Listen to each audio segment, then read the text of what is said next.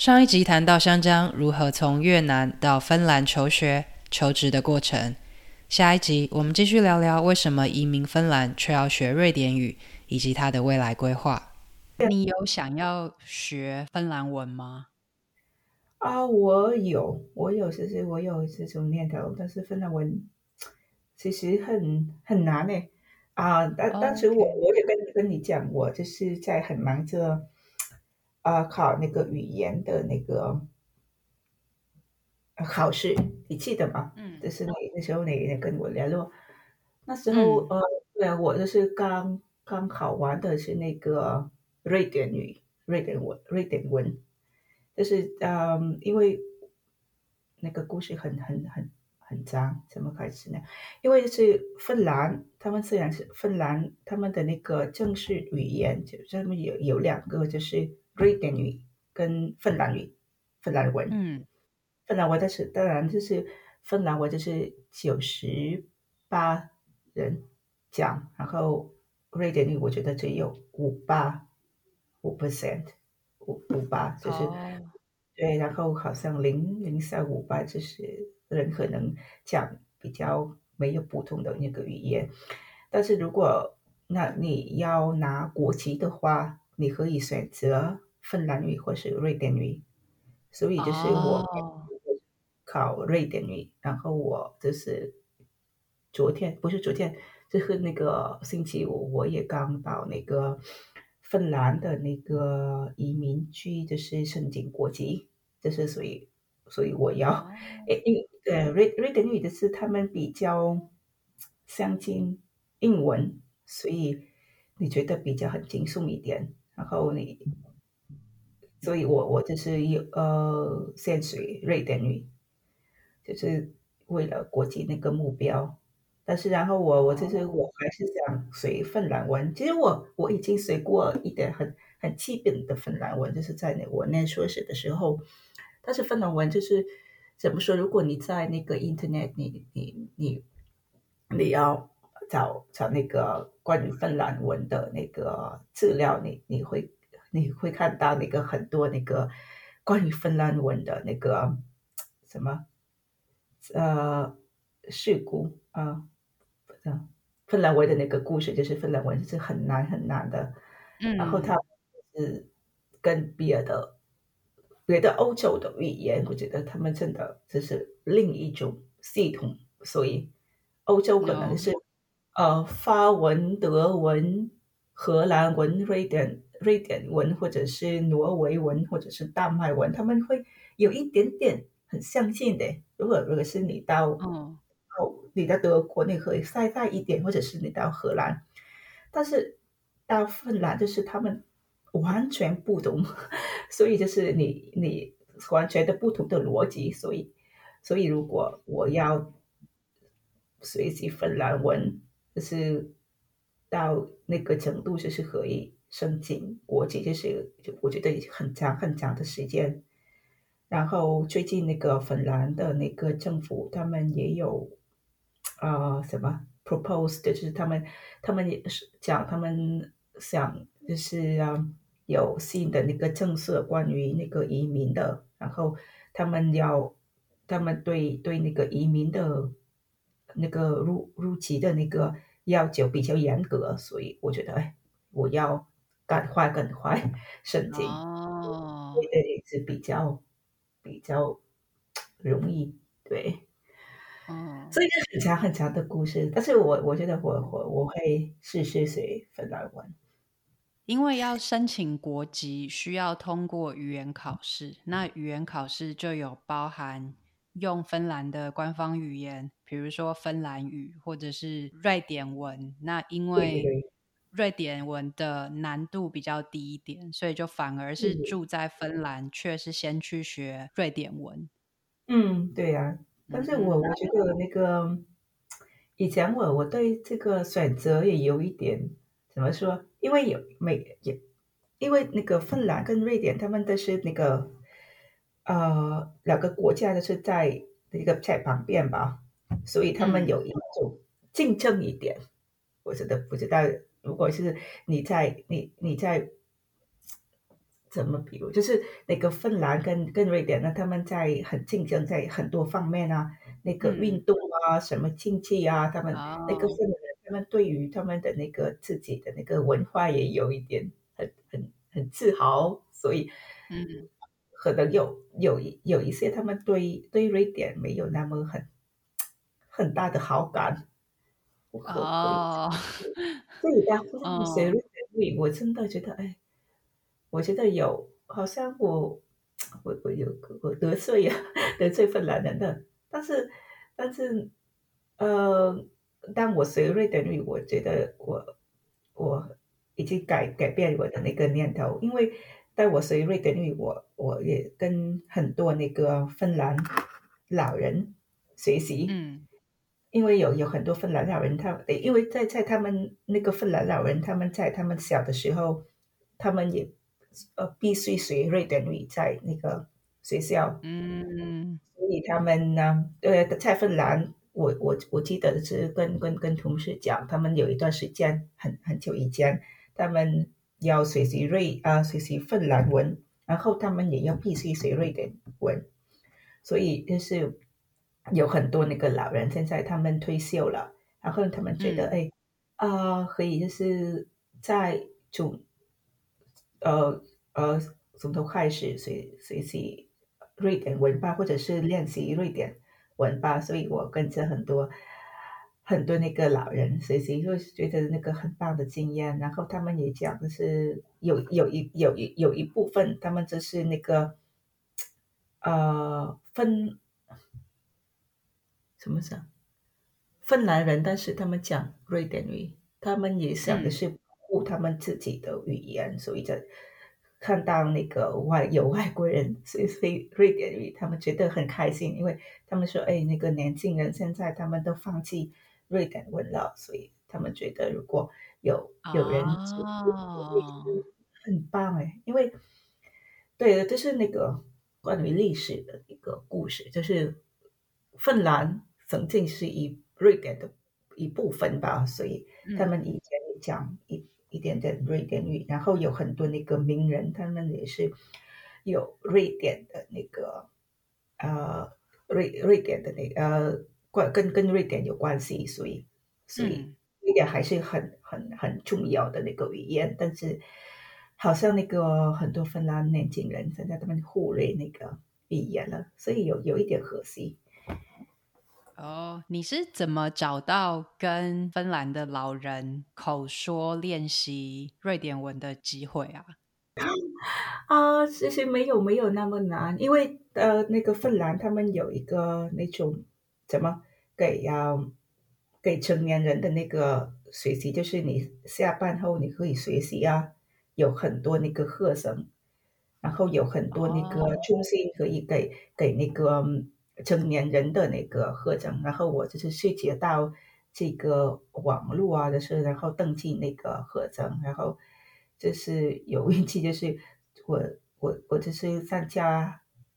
三个或是四个瑞典瑞典语那个课程，然后那个那个课程就是啊、他们他们的那个目标就是啊。呃，他他们就是个呃，关于就是给给那个学学习学习者那个机会，就是练习口语，就是瑞口语瑞典语，所以我就是在这这里就是跟很多那个老人 学习。然后我我的老师他也很老了，然后他说，哎，他他他也跟我讲，他从来没有看过一个越南人。大大的，然后他，他，他，他，我，我觉得我可以看到他，他好，好像他很，他很，他很开心的，就是看到那个外国人随瑞典语，但是真的是很棒的经验，因为在那个课程，我我们也是谈着很多那个关于芬兰的那个新闻，呃，当当然瑞瑞典语，所以就是我可以就是通过这个活动，就是可以。跟他们讨论关于芬兰的新闻，或者是芬兰的一些特别的的呃习惯或者是爱好什么的，呃动物或者是运动什么的，所以我我觉得这是很棒的经验，就是你可以就就是了解，呃，芬兰多了一点。那像这些借由下班后的课程跟芬兰人互动的经验看起来，你觉得芬兰是一个内向还是外向的社会啊？嗯，我我我记得的是在那个网上你可以看到很多秘密，就是说，就是那个他们就是 说那些芬兰，我觉得是芬兰。应该是第一内向，在那个世界上第一内向的国家。我就是看到很多秘密，就是芬兰人啊，他们要在那个等车的时候，等巴士的时候，他们要保持距离两米，嗯，两米或是三三米三公米。然后就是我我记得就是啊，就是在那个 COVID COVID 啊 COVID nineteen 的时候。然后在在网上，他网络上，他们也有一个秘密，就是讽刺那个芬兰人，就是啊，芬兰人平常他们已经保持距离三公米了，为什么现在在逼他们保持两公米？是不是？就是那个对他们一个很大的打打击，所以就是我觉得他们就是很内向啊，然后他们没有那么活泼，因为。我我跟着我的朋友在别的国家也讲过，就是如果在在在美国，他们可以就是你在路上，他们真的很莫名其妙和跟你打招呼，怎么的？为你可以就是不认识那那个人，他们他们会莫名其妙跟你打招呼，但是在芬兰他们不会这样，就是连我可能在那个我那个公寓就是住两年或三年，我觉得我。没有看那么，我就是我就是我只看到我那个邻居应该三十或者是四十，没有那么多，这么少啊？他们很小，所以应该是没有那么活泼的那个那那种那种人，跟美国人比较，或者是、嗯、应该跟跟德国人，我觉得他们也比较很内向了，因为我我。就是在那个念硕士的过程当中，我有跟着很多那个从德国他们来交换的学习，然后我我觉得我可以看到那个德国人，他们比较怎么说？他们比较活泼，他们比较很有能量，然后他们有时候他们觉得也有点凶吗，就是很 aggressive 啊，就是他们他们在那个、嗯、你你当那个那个团队的那个工作，然后你觉得哎，德国人他们真的。真的很松，然后他们真的很报复，他们要有把所有的能量就是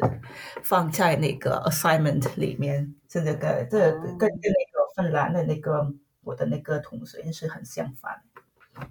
芬兰人其实内向，应该是全世界出名的。我之前有看过一个。插画叫做 Finnish Nightmare，然后它里面就有画很多好可爱的图片哦。对，比如说他有画过一个是说邻居，嗯，就是你平常都不会看到邻居，是因为邻居会要出出门前会先听声音，然后确定走廊没有人了，他才会 开门。所以这可能解释了。你刚才说的，就你只有看过你的邻居三四次而已。对，但是我我觉得，呃，赫尔辛基应该比较好一点，因为他们毕竟他们还是首都啊，然后他们有很多从别的国家的，啊、呃，的他也有也有人从这很多国家来的，所以可能他们比较好一点。但是如果你到那个 芬兰的乡下地方，我觉得。应该是这个插画的那个故事，就是他们可能他们有、嗯、对我觉得赫尔辛基还是比较好。如果我我看到，当然虽然我没有看到我的邻居那么多，但是我记得是每次我碰到他们，他们都会跟你给的是招呼，是 moi moi，就是那个芬达的那个 good morning 那个早上，嗯，呃，所以他们还是很很很友善的。但是，但是我我觉得，如果你到芬兰的乡下，他们应该就是在那个插画里面的的那个的人物。工作上面呢，你觉得老板跟同事是属于内向还是外向的？我想他们都是内向的。对，就是嗯，怎么讲？我觉得他们就是，如果一般的，你们你会就是在那个午餐，或者是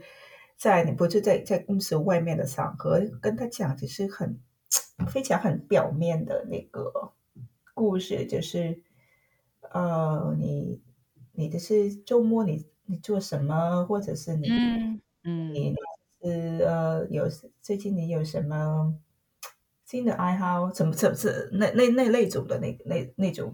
对话，没有没有一些很很很深很深的那个那种话题。然后我觉得他们都是在那个，比如说他们，我觉得他们的对比较，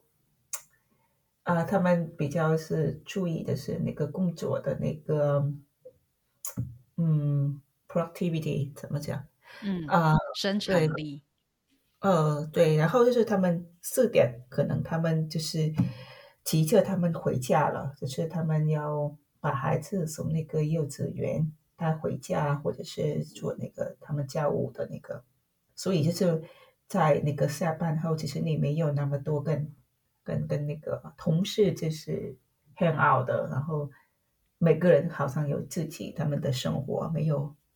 没有很。我我觉得就是那个跟跟我在越南的时候有很很相反的那一种，就是在越南的时候，我我觉得是你可以就是在下班后，你可以就是跟同事一起去吃饭啊，或者是去做之类的那个活动，但是在在在芬兰，我觉得很少很少机会啊。虽然我我的我的我的那个团队也有一个每年应该有。两个或者是三个机会跟跟跟那个呃一起那个可能去吃饭啊，或者是一起去那个别的地方，就是休息一点。但是我觉得没有那么那么多机会像像我但我在越南一样。然后还有一个故事我，我我还是很很很记得很深，就是嗯，他们就是不会就是。自己问你的那个情况，啊，或者是那个你的婚姻情况，或者是你的关系情况怎么？Oh. 我我记得那两年前，那那时候我已经在分呃在在诺基亚工作，应该两年了。然后，然后我就只是有有一个，呃，我跟我的老板，我然后跟我的同事讲。哎，我那个周末我会跟我的男朋友啊、呃、一起要开一个圣诞节派派对这这一类的。然后我的老板，他们就是我的老板的时候，他就跟我说：“哎，其实我从来没没不敢想问你你有没有男朋友，但是因为我就我哎我跟男朋友啊、呃，所以我觉得应该可可能。”他可他们可能会比较很好奇，但是可能他不敢不敢问，因为他们很每个人的那个呃那个 privacy 嘛，那个对对，所以他们呃因为我我自己主动说，哎，我会跟男朋友说什么啊？我哎，我很惊讶，我没有敢问你，因为可能因为你知道是北欧，他们比较开放的国家，可能有同性恋或者是一个，所以。可能以前我真的没有那么跟他们分享过，我没有谈或者没有跟跟呃有男朋友或者是可以就是我是同性或者什么什么样的，他他们没有敢问我，因为他们我们我们有分享，他说我哎我跟男朋友，嗯，我觉得那个是我对我来说很很很大的印象，就觉得哎你已经工作两年了，但是好像我们没有那么对对对。对那个别人的那个生活很很还是很熟悉的那种，对，所以会很尊重每一个人的隐私。对对对，但是如果你你你分享你你自己分享，他们也会问你。如果如果会分享，哎，我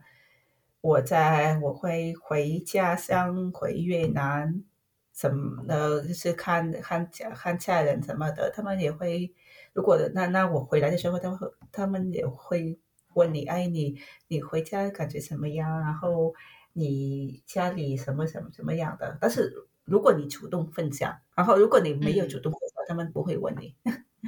哎，那像说到回家呀，就目前你的工作是可以远距办公的吗？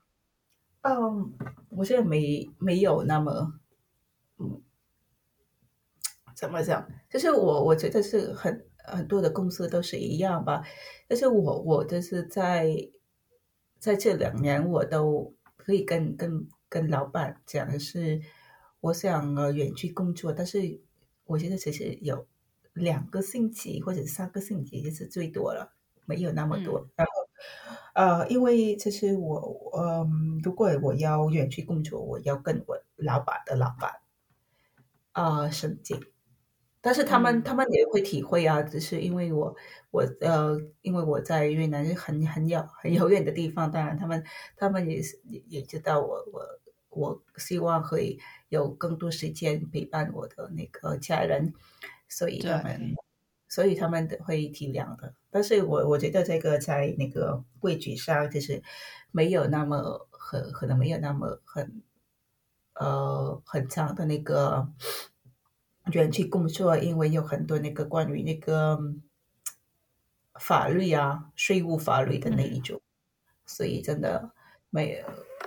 这个法律上或者是在那个规矩上，你没有。办法啊，远距工作那么多时间。果再往未来看，五年，你觉得你会在哪里？嗯，给我我也不知道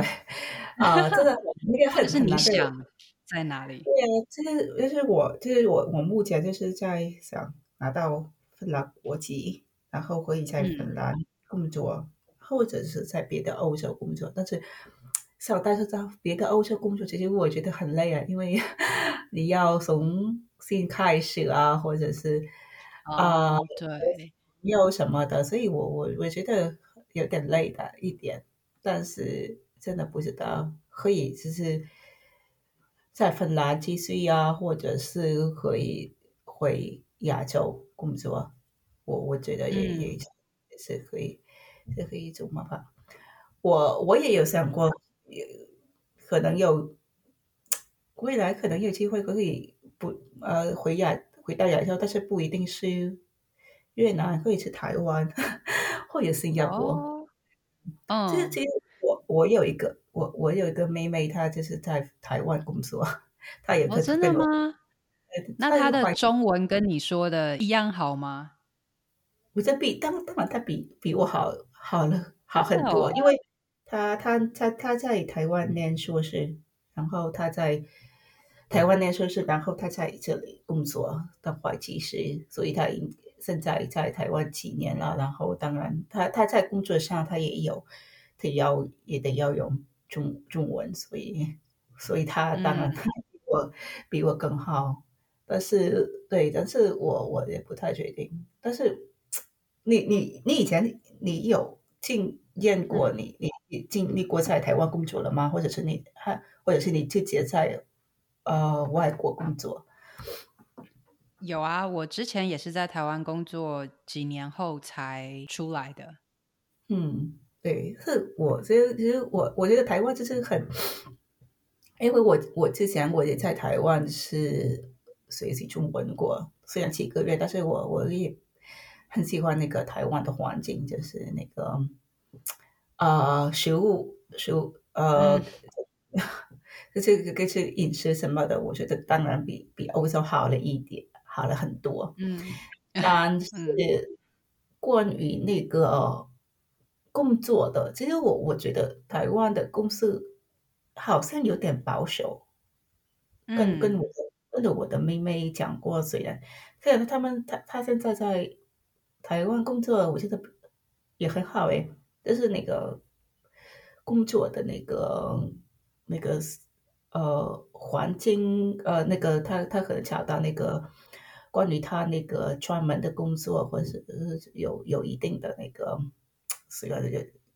程度，但是我我跟他讲，好像那个台湾的那个工作环境很还就是还比较保守，然后对于外国，我我觉得可能。有那么没有那那么那么多的那个怎么开放，当当然比那个芬兰，我觉得还是当然还是很渣，就是对对对外国人的那那种什么呃暴龙或是什么的，我觉得没有那么、嗯、还还那么那么那么大。当然我，我我我的妹妹就是他他在一个国际公司这边，嗯、但是他还是用中文，然后全部都是中文，连那个跟 HR 的中文什么的。嗯、然后，嗯，然后我我觉得是，虽然我虽然我觉得公中文，呃，我虽然我可以讲中文什么的，但是我觉得没有没有对那个国际化的那个方面没有跟比那些芬兰人那么